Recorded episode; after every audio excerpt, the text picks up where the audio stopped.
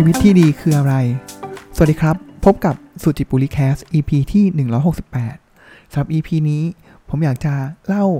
ต้องบอกว่าเป็นชุดหนังสือนะครับ ที่ผมเพิ่งอ่านจบมานะครับ ซึ่งชุดหนังสือเนี้ยก็จะประกอบไปด้วยหนังสือ 5 เล่มนะครับ โดยจัดพิมพ์โดยสำนักพิมพ์คูปนะครับสำนักพิมพ์คูปก็จะเป็นสำนักพิมพ์ของพี่เอนิ้วกลมนะครับ เพราะฉะนั้นแล้วเนี่ยชัดเจนครับว่าพี่เอเขาก็จะโฟกัสในเรื่องของการมีชีวิตที่ดีนะครับ แล้วก็หนังสือ 5 เล่มนี้แหละก็จะเป็น องค์ประกอบนะครับในมิติต่างๆนะครับเป็นจากผู้เขียนทั้งหมดเนี่ยหคนนะครับแล้วผมว่าเหมือนเป็นถ้าเกิดเป็นศัพท์ของพี่หนุ่มเมืองจันนะครับ ถ้าเกิดแบบเป็นกังฟูจีนก็คือเหมือนเป็นยอดวิทยายุทธ์5ท่านนะครับ ที่จะมาไล่เลียง แล้วก็เขียนแบ่งปันเรื่องราวดีๆนะครับใน 5 ด้านของหนังสือ 5 เล่มนี้นะครับ หนังสือ 5 เล่มนี้เนี่ยผมต้องบอกว่าอ่านรวดเดียวเนี่ยจบ ต้องบอกว่ารวดเดียวเลยนะครับ ก็คืออาจจะมีคั่นเล่มหนึ่งนะครับ แต่ว่าผมว่ามันต่อเนื่องนะครับ แล้วมันมันดีทุกเล่มจริง ๆนะครับ แล้วก็ผมมีเขียนรีวิวใน Facebook ไปนะครับ ว่าผมมีการเรียง sequence อย่างไรนะครับ แต่ว่าผมว่า sequence ในการอ่านหรือลำดับในการอ่านเนี่ยก็ไม่ได้สำคัญ แต่ผมว่า จุดเล่มที่ปิดท้ายนี่แหละครับผมว่าอาจจะเป็นเล่มที่สำคัญว่าเฮ้ยเราจะเซตโทนในการที่จะนำสิ่งต่างๆนำเรื่องราวต่างๆเนี่ยนำไปใช้ในชีวิตอย่างไรนะครับ เพราะนั้นมันจะมีเล่มที่แบบโอ้โหอ่านแล้วไฟลุกแบบแผดเผาแบบมีไฟมีแรงบันดาลใจมากเลยนะครับอ่าอันนั้นก็เป็นเล่มหนึ่งถ้าเกิดจบด้วยเล่มนั้น มันก็จะเซตโทนในการที่จะนำไปใช้แบบนึงนะครับ หรือว่าถ้าเกิดอ่านแล้วแบบกลมกล่อมหน่อยนะครับแบบ มุมคิดในเรื่องของการใช้ชีวิตก็จะเป็นอีกแบบหนึ่งนะครับ หรือว่าเรื่องของการขอบคุณนะครับ มันก็จะมีเรื่องนี้ด้วยนะครับห้าเล่มนี้ประกอบด้วยเล่มไหนบ้างนะครับ ผมไล่เรียงสั้นๆ เร็วๆนิดนึงก่อนนะครับ แล้วลองลองฟังตามนะครับ ผมว่าผู้เขียนแต่ละคนเนี่ยโอ้โห ก็ยอมรับนะครับ ว่าพี่เอกเขาก็ไปจีบเหมือนจีบคนดัง ๆ เนี่ยมาเขียนหนังสือให้ได้ดีมากๆนะครับ เล่มที่หนึ่งแล้วกันนะครับ ก็คือ The Average Tribe นะครับก็คือวิถีคนบานกลางนะครับก็โดยผู้เขียนนะครับพี่โจธนาเทียนอัจฉริยะนะครับอันนี้คือเล่มแรกนะครับ แล้วก็เล่มที่2ครับผมว่าเล่มนี้แหละอ่านแล้วผมโอ้โห ไฟลุกมากนะครับ แล้วผมว่าผมติดตามท่านนี้อยู่แล้วนะครับ ก็คือหนังสือนะครับมีชื่อว่า Move Heaven and Earth นะครับอ่าก็คือเคลื่อนสวรรค์และโลกนะครับ ผู้เขียนเป็นใครไม่ได้ครับ นอกจากเป็นพี่กระทิงเรืองโลดพูนผลนะครับ ก็คือชื่อรองของหนังสือเล่มนี้ก็คือ ต่อให้ฟ้าไม่ลิขิต ถ้าคุณทุ่มสุดชีวิตก็สำเร็จได้เห็นไหมครับว่าโอ้โหอ่านแล้วไฟลุกนะครับผมว่า 2 หมวดนี้จะเป็นหมวดที่เป็นบริบทของคนทำงานนะครับว่าเราจะก้าวหน้าในชีวิตได้อย่างไรนะครับในแบบมุมของพี่กระทิง แล้วก็มุมของพี่โจธนานะครับผมว่าแต่ละท่านนี่ก็จะมีต้องบอกว่า earn the right นะครับ มีความสามารถนะครับที่เราสามารถที่จะเรียนรู้อะไรได้มากนะครับ เดี๋ยวผมจะมาลง detail ให้ใน 2 เล่มนี้นะครับ เช่นเดียวกับเล่มอื่นๆด้วยนะครับ เล่มต่อมาครับก็คือ The Gratitude Diary นะครับของคุณท็อฟฟี่แบรดชอว์นะครับ อันนี้จะต่างนิดนึงนะครับสองเล่มแรกเมื่อสักครู่เนี่ยจะเป็นเรื่องราวที่เล่าผู้เขียนเนี่ยเล่าถึงประวัตินะครับ แต่ว่าเล่มนี้ดารี่เล่มนี้ gratitude ก็คือการขอบคุณนะครับ ชื่อรองนะครับก็คือขอบคุณที่ทำให้ชีวิตนี้มีความหมายนะครับ ผมว่าก็เป็นเล่มที่ดีนะครับ ก็คือเหมือนเขาจะรวบรวมเรื่องราวที่มันฟีลกู๊ดต่างๆ เนี่ยมานะครับ แล้วก็มาอยู่ในหนังสือเล่มนี้นะครับ ก็ผมว่าด้วยสำนวนการเขียนเนี่ยอ่านแล้วลื่นแล้วก็ได้อัธรสนะครับ เล่มต่อมาครับก็คือของพี่เอเองเลยนะครับ แล้วผมว่ามันคือธีมของชุดหนังสือ 5 เล่มนี้แหละนะครับ ก็คือ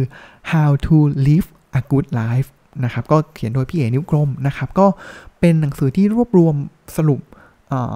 ปรัชญาทั้งแนวคิดตะวันตก และก็ตะวันออกที่ว่าด้วยเรื่องของการมีชีวิตที่ดี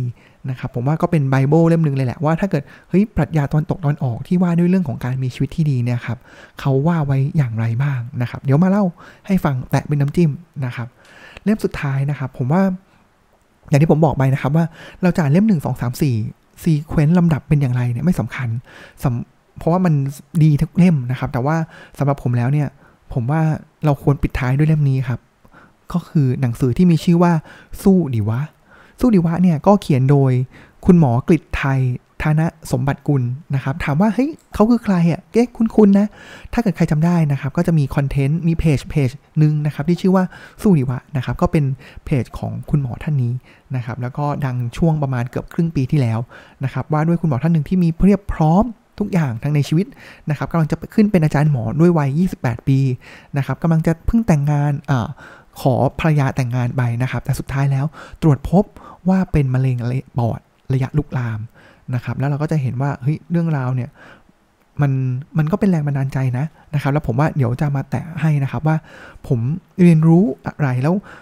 จริง ๆ แล้วหนังสือในแต่หนังสือแต่ละเล่มนะครับ มันไม่จำเป็นว่าเฮ้ยมันต้องแบบมีเนื้อหาแน่นอะไรที่มันเปิดกะลาเป็นอะไรที่เนื้อหาใหม่ที่เราไม่เคยได้ยินมานะครับ แต่ว่าถ้าเกิดมันมีเรื่องราวเรื่องราวหนึ่งที่เรารู้สึกเฮ้ยเราประทับใจ ผมว่า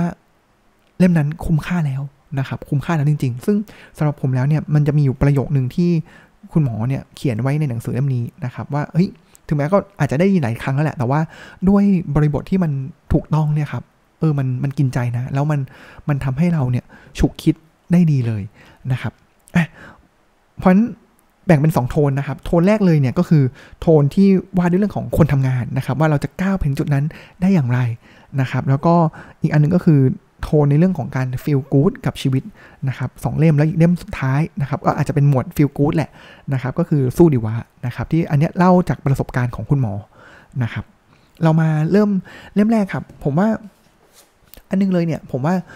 คนหนึ่งนะครับผู้บริหารท่านหนึ่งนะครับที่เป็นเหมือน thought leader คนหนึ่งเลยเนี่ยที่พยายามจะ position ตัวเองนะครับว่าเป็นคนกลางๆนะครับแต่ว่าด้วยความกลางๆนี่แหละ เราสามารถที่จะ ไต่เต้าขึ้นไปเป็นผู้บริหารระดับสูงได้นะครับ คนคนนั้นก็คือพี่โจธนานเทียนอัจฉริยะนะครับ แต่ว่าสำหรับผมนะสำหรับผม ผมว่า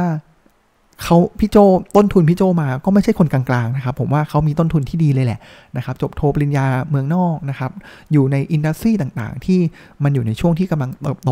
นะครับ แต่ว่าผมว่าในบทเรียนหลาย ๆ อย่างของที่พี่โจธนาเนี่ยเล่ามาในหนังสือเล่มนี้ผมว่ามันก็เป็นแรงบันดาลใจนะครับ ว่าผมว่า ถ้าเกิดเราดูพลอตดูนะครับ ในผมว่าพูดง่ายเลยนะครับ เราพลอต distribution curve นะครับ ว่าคนส่วนใหญ่เนี่ยเป็นคนกลุ่มไหนนะครับ แน่นอนครับว่าคนส่วนใหญ่เนี่ยคือคนกลางๆ เราจะตกอยู่ในตรงกลางของ distribution curve curve ระคังความนะครับ เพราะฉะนั้นเล่มนี้ก็จะเป็นเล่มที่ตอบโจทย์นะครับว่าเฮ้ยแล้วเราเป็นคนกลางๆเนี่ยเราจะพัฒนาตัวเองอย่างไร หรือว่าอาจจะไม่ได้บอกว่าเราต้องแบบบีทขึ้นไปเป็นอันดับหนึ่งนะครับ แต่ว่าเราจะอยู่ในสังคมที่ มีการแข่งขันที่สูงนะครับ แล้วก็มีคนที่พร้อมที่จะบีทเราตลอดเวลาเนี่ยได้อย่างไรนะครับผมว่าก็เป็นหนังสือที่ว่าด้วยเรื่องนี้นะครับ แล้วพี่โจเนี่ยก็จะอันนึงเลยเนี่ย ผมว่าพี่โจเขาก็ในหนังสือนะครับ ในหนังสือผมเล่าภาพรวมนี้ดีกว่านะครับ ว่าเขาก็แบ่งเป็นหลายหลายหมวดนะครับ หมวดที่ว่าด้วยเรื่องของอจุดเริ่มต้นนะครับ ในเรื่องของโฟล์นะครับว่าเฮ้ยเราเริ่มเริ่มต้นการทำงานต้นต้นอาชีพเนี่ยควรทำอย่างไรนะครับ เป็นอย่างไรบ้างพี่โตพี่โจก็จะเล่าประวัติของอพี่โจเองนะครับ ในเรื่องของการทำงานนะครับ ผมว่าใครติดตามพี่โจมาเนี่ยจะรู้นะครับว่าก็จะเป็นในเรื่องของทำงานที่เอกทำรงเคยเป็นสจวตการบินนะครับ แล้วก็มาทำที่ d t แทนะครับ แล้วก็ลาออกไปนะครับ แล้วก็กลับมาทำ d t แทนะครับ ไปทำที่แกรมมี่นะครับ น่าจะมีไม่ผิดจะมีแม็กยีนด้วยมั้งครับ แล้วก็ย้ายมาเป็นที่ปรึกษาที่ SCB นะครับ เนี่ยก็จะมีเจอร์นี่ต่างๆนะครับที่พี่โจเล่ามานะครับก็คือจุดเริ่มต้นนะครับแล้วโฟล์ว่าเราจะอยู่ในโฟล์อย่างไรนะครับแล้วก็เริ่มที่จะเรียนรู้นะครับแล้วก็สุดท้ายเลยก็คือ wisdom นะครับ wisdom คือการละนะครับ ผมว่าหลายคนรู้แล้วนะครับว่าพี่โจก็จะเน้นนะครับว่าจุดเริ่มเนี่ยก็คือทัศนคติที่ดีของคนทำงานเนี่ย ผมว่าจุดที่เรียนรู้ได้ดีเลยนะครับ ก็คือเขา พี่โจแสดงให้เห็นนะครับว่าคนกลางๆเนี่ยจะชายนี่งออกมาได้เนี่ยคือเขาต้องเป็นคนที่ยกมือนะครับก็คือหมายความว่าเฮ้ยใครให้ใครเจ้านายขอให้ทำอะไร ถึงแม้จะรู้แหละว่าเราไม่ได้เป็นเหมือนเป็นคนหลักงานนี้ แต่ว่าถ้าเกิดไม่มีใครยกพี่โจอะเป็นคนที่มักจะอาสาตลอดเวลานะครับ แล้วถ้าเป็นงานยากพี่โจก็อาสา ข้อดีคือพอมันเป็นงานยากแล้วเนี่ย ทุกครั้งที่เจองานยากที่เราไม่เคยทำมาก่อนเนี่ย แล้วเราเหมือนไปตะกุยทางแต่ต้นเนี่ยครับ มันทำให้เราเก่งขึ้นอย่างมีนัยยะนะครับ แล้วเมื่อทำไปเรื่อยๆเนี่ยครับ สิ่งที่พี่โจบอกก็คือ เราจะเป็นที่ไว้วางใจของหัวหน้านะครับ อันนี้เป็นสิ่งที่พี่โจเน้นย้ำตลอดนะครับ ต่อมาครับ อีกอันนึงที่ผมว่ามันเป็นคีย์พอยต์แล้วผมว่าในเล่มเนี้ยที่พี่โจพยายามจะเน้นย้ำมาก ๆเลยนะครับ ก็คือในเรื่องของความถ่อมตัว สิ่งที่พี่โจบอกก็คือว่าพอเราเป็นคนกลางๆใช่ไหมครับ แล้วเราทำ perform ได้ดีนะครับ แต่ว่าพอเราเราเติบโตไปเนี่ย สิ่งที่เติบโตตามตัวเราเนี่ยก็คืออีโก้นะครับพี่โจ้จะเล่าตลอดนะครับว่าพอเราถึงตอนที่มีอีโก้สูงเนี่ยครับคิดว่าฉันใหญ่ฉันแน่ฉันเก่งเนี่ยครับอันนั้นแหละจะเป็นหลุมพรางที่เรามักจะตกลงไปได้นะครับเพราะฉะนั้นอันนี้เป็นสิ่งที่พี่โจ้เน้นย้ำ ในหลาย ๆ เล่มนะครับ เล่มก่อนหน้านี้ หรือเล่มนี้พี่โจก็จะเน้นย้ำเรื่องนี้มาก ๆ นะครับ สืบเนื่องกับเรื่องนี้เลยนะครับ ก็จะเป็นในบทบทหนึ่งนะครับ ผมว่า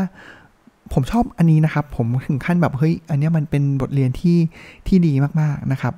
ในบทที่ 46 นะครับ พี่โจเป็นชื่อบทนะครับ บอกว่ามั่นคงในหลักการถ่อมตนในหลักกูนะครับ ก็เป็นโอกาสนะครับออย่างที่ทราบกันนะครับ พี่โจเขาเข้าทำหลักสูตรต่างๆ นะครับแล้วก็มีการสัมภาษณ์นะครับคุณเคนนครินทร์นะครับ The Standard นะครับซึ่งคุณเคนเนี่ยก็เป็นเราทราบดีอยู่แล้วนะครับว่าเป็นคนที่มีโอกาสได้สัมภาษณ์ผู้บริหารมากมายนะครับพี่โจ้ถามนะครับว่าจากการที่เขาเนี่ยคุณเคนเนี่ยได้ไปสัมภาษณ์คนมามากมายเนี่ยครับมีผู้นำคนไหนนะครับที่คุณเคนเนี่ยประทับใจมากที่สุดนะครับและเพราะอะไร นะครับคุณเคนเนี่ยก็บอกนี้ครับบอกว่ามีอยู่ 2 ท่านนะครับที่ประทับใจนะครับก็คือท่านแรกนะครับก็คืออดีตนายกอานันต์ปัญญารชุนนะครับผมว่าผมว่าเดาถูกนะครับคำถามนี้ว่าต้องมีคุณอนันต์แน่นอนนะครับเพราะผมว่าคุณเคนเนี่ยพูดถึงคุณอนันต์บ่อยนะครับคนที่ 2 ก็คือคุณบรรทุนล่ำซำนะครับสิ่งเพราะอะไรครับ เพราะว่าสิ่งที่คุณเคนบอกนะครับว่าสิ่งที่ทั้งคู่เนี่ยมีเหมือนกัน ซึ่งเป็นเสน่ห์มากๆนะครับ แล้วเป็น เหมือนเป็นคุณลักษณะของผู้นำที่คุณเคนเนี่ยชื่นชอบนะครับ แล้วก็ประทับใจเนี่ยมีชื่อเรียกว่า confident humility นะครับ ซึ่ง confident humility เนี่ยศัพท์ที่คนที่เป็นคนบัญญัติเนี่ยครับ หรือเอามานะครับ ก็คือมาจากหนังสือของคุณอดัมแกรนต์ Think Again นะครับ ลองคิดดี ๆ นะครับว่า confident คำสองคำเนี้ย มันเหมือนเป็นคำที่ตรงกันข้ามกันนะครับ confident คือเป็นคนที่มีความเชื่อมั่นมั่นใจในตัวเอง ในขณะที่ humility นะครับก็คือความอ่อนน้อมถ่อมตนนะครับ ซึ่งลองดูนะครับมันเหมือนแอบจะเป็นคนที่เป็นขั้วตรงกันข้าม แต่ว่าคนสองคนนี้เป็นคนที่มีสองคุณลักษณะอย่างเนี้ยในตัวเอง นะครับ ก็คือถ้าคนที่มีแต่ความเชื่อมั่นนะครับ ก็จะเป็นแบบเป็นคนที่ยิงพยองยะโสไม่ฟังคนอื่นนะครับ ในขณะเดียวกันถ้าเกิดมีแต่ความอ่อมน้อมอย่างเดียวนะครับ ก็อาจจะทำให้ลูกน้องเนี่ยไม่ศรัทธาได้นะครับ เพราะฉะนั้นสองท่านนี้มีนะครับก็คือมั่นใจในหลักการของตัวเอง และความสามารถที่มีในขณะเดียวกันนะครับ ก็คือมีความอ่อนน้อมถ่อมตัว พอที่จะรู้ว่าตัวเองเนี่ยไม่รู้อะไรและตัวเองเนี่ยมีข้อด้อยอะไร ซึ่งส่วนตัวนะครับ ผมว่ามันยากนะ แล้วก็มันเป็นทั้งศาสตร์แล้วก็เป็นทั้งศิลป์จริง ๆนะครับ ในบทหนึ่งนะครับที่อยากจะนำมาเล่าอีกนิดหนึ่งนะครับ ก็คือเป็นบทที่เป็นบทที่ดีนะครับ แล้วก็เป็นเหมือนกับเป็นเรื่องราวของคุณยายท่านหนึ่งนะครับ เหมือนกึ่งอินฟลูเอนเซอร์นะครับใน YouTube นะครับ แล้วก็เป็นคุณยายที่ เป็นอดีตดาราพิธีกร เคยเล่นละครบรอดเวย์นะครับ แล้วก็เป็นนักเขียนนะครับ ที่ดูแล้วเนี่ยเป็นคนที่มีชีวิตอย่างมีความสุขนะครับ แล้วก็มีคนไปถามเขาครับว่า เอ๊ะ ถ้าเกิดให้แนะนำเนี่ยความสุขเนี่ยเราจะมีชีวิตที่มีความสุขเนี่ยอย่างไรนะครับ คุณยายเนี่ยก็บอกมาเกือบ 10 ข้อนะครับ ผมอาจจะเล่าเร็วๆให้ฟังนะครับ แต่ว่าลองไปอลองซื้อหาหนังสือเล่มนี้มาอ่านดูนะครับเขาจะมีรายละเอียดแล้วก็มีคำบรรยายที่น่าสนใจนะครับ ข้อแรกเนี่ยคุณยายบอกว่า do what is right not what is easy นะครับเออมันอาจจะขัดนะก็คือให้ทำสิ่งที่ถูกไม่ใช่สิ่งที่ง่ายนะครับ เพราะว่าสุดท้ายแล้วเนี่ยสิ่งที่ถูกเนี่ยมันมันก็ อะในในหลายแง่นะครับก็คือมันอาจจะทำให้เราเก่งขึ้นนะครับ แล้ว easy เนี่ยมันอาจจะไม่ถูก แล้วมันอาจจะทำให้เราเนี่ยมีผลตามมาได้ทีหลังนะครับ แล้วก็ข้อต่อมาคือ take action on your dreams นะครับ มีฝันอะไรก็ทำอย่างนั้นนะครับ treat others with respect ก็คือเคารพผู้อื่นนะครับ แล้วก็ trust your instinct นะครับ ก็คือเชื่อในสัญชาตญาณตัวเองนะครับ ในการที่ตัดสินใจอะไรที่มันสำคัญนะครับ แล้วก็ learn something new every day นะครับอันนี้ดีนะครับ ก็คือเราควรที่จะต้องเรียนรู้ทุกอย่างเนี่ยตลอดเวลาและทุกๆวันนะครับ believe in yourself นะครับ ก็คือเชื่อมั่นในตัวเองนะครับ อันนี้แหละก็เป็นเรื่องราวที่ดีนะครับ แล้วก็ตอนจบนะครับคำถามเนี่ยคุณยายก็บอกหลานนะครับว่าให้ใช้ชีวิต อย่าง be memorable นะครับก็คือเป็นที่จดจำ be proud นะครับก็จงภูมิใจในตัวเอง แล้วก็ be you นะครับก็คือเป็นตัวของตัวเองนะครับผมว่าก็เป็นบทสรุปที่ดีของหนังสือเล่มนี้นะครับก็คือหนังสือ The Average Tribe วิถีคนปานกลาง โดยพี่โจธนาเทียนอัจฉริยะนะครับ ต่อมาครับ เล่มต่อมาเนี่ยผมว่าใครที่ติดตามพี่กระทิงมาเนี่ยผมว่า จะรู้นะครับว่าทุกครั้งที่ฟังพี่กระทิง ฟังวิชั่นของเขาเนี่ยโอ้โหไฟในตัวเนี่ยมันลุกโชนตลอดเวลานะครับ แล้วก็ถึงแม้เนี่ยขนาด อันนั้นคือคลิปนะครับ แต่ขนาดในตัวหนังสือตัวเขียนเนี่ย ผมก็ยังรู้สึกอย่างนั้นเลยนะครับ ก็เป็นตัวอย่างของคนคนหนึ่งนะครับ ที่พี่กระทิงบอกว่า เป็นตัวอย่างนะครับ ผมว่าคล้ายๆ กับพี่โจแหละนะครับ ก็คือเขาไม่ได้มาจากต้นทุนสูงนะครับ ก็เป็นเด็กกำแพงเพชรนะครับ พี่กระทิงจะเล่าชีวิตมาเลยนะครับ แล้วก็เราจะเห็นนะครับว่าการที่คนคนหนึ่งเนี่ยเติบโตมาได้เนี่ยครับ mindset นะครับ การเลี้ยงดูจากพ่อแม่เนี่ยเป็นสิ่งที่สำคัญสำคัญมากมาก ๆ จริง ๆ นะครับ พ่อแม่เหมือนเป็นลมใต้ปีกเป็นเหมือนเป็นคนที่เชฟให้คนคนหนึ่งเนี่ยมีลักษณะที่จะสามารถที่จะประสบความสำเร็จได้หรือไม่เนี่ยก็คือมาจาก สิ่งที่พ่อแม่ปลูกฝัง พ่อแม่ทำเป็นตัวอย่างให้แก่ลูกๆในตั้งแต่วัยเยาว์นะครับ แล้วผมก็จะเห็นได้ว่าพี่กระทิงยกตัวอย่างของบทเรียนต่างๆนะครับ ว่ามาจากแม่มาจากพ่อเขาเนี่ยมากมายจริง ๆนะครับ ประวัติไม่ต้องพูดถึงนะครับ ผมว่าพี่กระทิงเรารู้อยู่แล้วนะครับ ก็คือเป็นคนที่อะจบวิศวะ เป็นคนกำแพงเพชรนะครับ แล้วก็ทีแรกเรียนหนังสือไม่ได้เรื่องเลยนะครับ แล้วก็จะเจอครูที่มีให้แรงบันดาลใจนะครับจนสุดท้ายเนี่ยก็ไปชนะการแข่งขัน แล้วก็เป็นแรงบันดาลใจมาเรื่อยๆนะครับทำให้เห็นว่าเฮ้ยถ้าเกิดคุณพยายามคุณสามารถเอาชนะทุกสิ่งได้ และนี่คือเป็นสิ่งสำคัญที่พี่กระทิงเนี่ยใช้มาตลอดในการดำเนินชีวิตนะครับในการเหมือนพี่กระทิงเป็นพี่กระทิงสมชื่อนะครับก็คือพุ่งชนทุกเป้าหมาย จริงๆนะครับแล้วเขาทำได้นะครับในถึงแม้ว่าอันนั้นเนี่ยจะเป็นทางใหม่ที่เขาไม่เคยทำมาก่อนนะครับไม่ว่าจะเป็นอะสมัยทำงานนะครับที่ P&G นะครับก็เรียน M.M ไปด้วยนะครับแล้วก็ไปเรียนที่แซนฟอร์ดนะครับกลับมาก็ยังไม่กลับมาก็ทำงานที่ Google นะครับได้รับบทบาททำในเรื่องของ Drive Project Google Earth นะครับกลับมาก็เห็นว่าเฮ้ยจริง ๆ แล้วเนี่ยต่างประเทศเนี่ยเขามีสตาร์ทอัพ ecosystem ที่ดีนะครับพี่กระทิงก็เริ่มที่จะ สร้างสตาร์ทอัพ ecosystemจน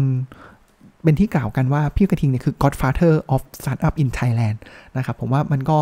เป็นคุณลักษณะคุณสมบัติที่ยอดเยี่ยมของพี่กระทิงนะครับ จนสุดท้ายเนี่ยมันน่าเหลือเชื่อนะครับ คือ จากคนทำมาเรื่อยๆอย่างเงี้ยครับแล้วก็ไปทำมีช่วงหนึ่งทำดีแทคด้วยนะครับดีแทค accelerator นะครับ ก็คือเหมือนเป็น incubator สตาร์ทอัพที่ดีแทคด้วยนะครับ จน วัย 39 ครับก่อนหน้านั้นก็จะมีเป็นที่ปรึกษาให้กับคุณบรรทุนล่ำซำนะครับแล้วก็ในวัย 39 เนี่ยขึ้นมาเป็นประธานของ KBTG นะครับ KBTG ก็คือเป็นหน่วยงานเทคของ KBank นะครับซึ่งโอ้โห ผมว่าเออมันน่า Amazing นะ คนที่ไม่เคยทำแบงกิ้งมาก่อน เคยเป็นแค่ระดับที่ปรึกษาให้กับคุณบรรทุนล่ำซำนะครับ แต่ว่าสามารถที่จะก้าวขึ้นมาเป็นนำทัพหน่วยงานที่ผมว่ามันคือคอของแบงกิ้งในอนาคตได้เนี่ย มันน่าเหลือเชื่อนะครับที่แรกเนี่ยพอเรามองภายนอกเนี่ยผมก็งงนะเฮ้ยคุณบรรทูลเอาคนไหนมานะทำไมจู่ๆต้องเป็นคนนี้ด้วยนะ คุณบรรทูลเห็นอะไรในคนคนนี้นะ ที่จะฝากความหวังฝาก สิ่งที่มันเป็นแกนกลางของธนาคารเนี่ยไว้ในมือคนคนนี้นะครับ ซึ่งพอเราอ่านหนังสือเล่มนี้หรือฟังอะไรที่พี่กระทิงพูดเนี่ย ผมเข้าใจแล้วว่าคุณบัณฑูรอาจจะไม่ได้เลือก พี่กระทิงว่าเฮ้ยเขาเป็นคนที่เชี่ยวชาญด้าน banking นู่นนี่นั่นนะครับ แต่ว่าคุณลักษณะนี้แหละที่สู้ไม่ถอยแล้วก็มีความเป็น leadership มี vision แล้วสามารถที่จะรวมใจรวมคนได้เนี่ย ผมว่าอันนี้แหละเป็นสิ่งที่คุณบัณฑูรมองเห็นในตัวพี่กระทิงนะครับ ผมว่าอันนี้เป็นภาพรวมของหนังสือเล่มนี้นะครับ ก็คือเล่าประวัติต่างๆนะครับ ว่าพี่กระทิงมาถึงจุดนี้ได้อย่างไรนะครับ ซึ่งเรื่องราวที่ผมอยากจะนำมาเล่าใน EP นี้ของพี่กระทิงนะครับ ก็จะเป็นเรื่องราวของพี่กระทิงกับ KBTG แล้วก็คุณปั้นบรรทุนล่ำซ้ำนะครับ ซึ่งตอนนั้นเนี่ยพี่กระทิงเนี่ยก็เหมือนเป็นที่ปรึกษา CEO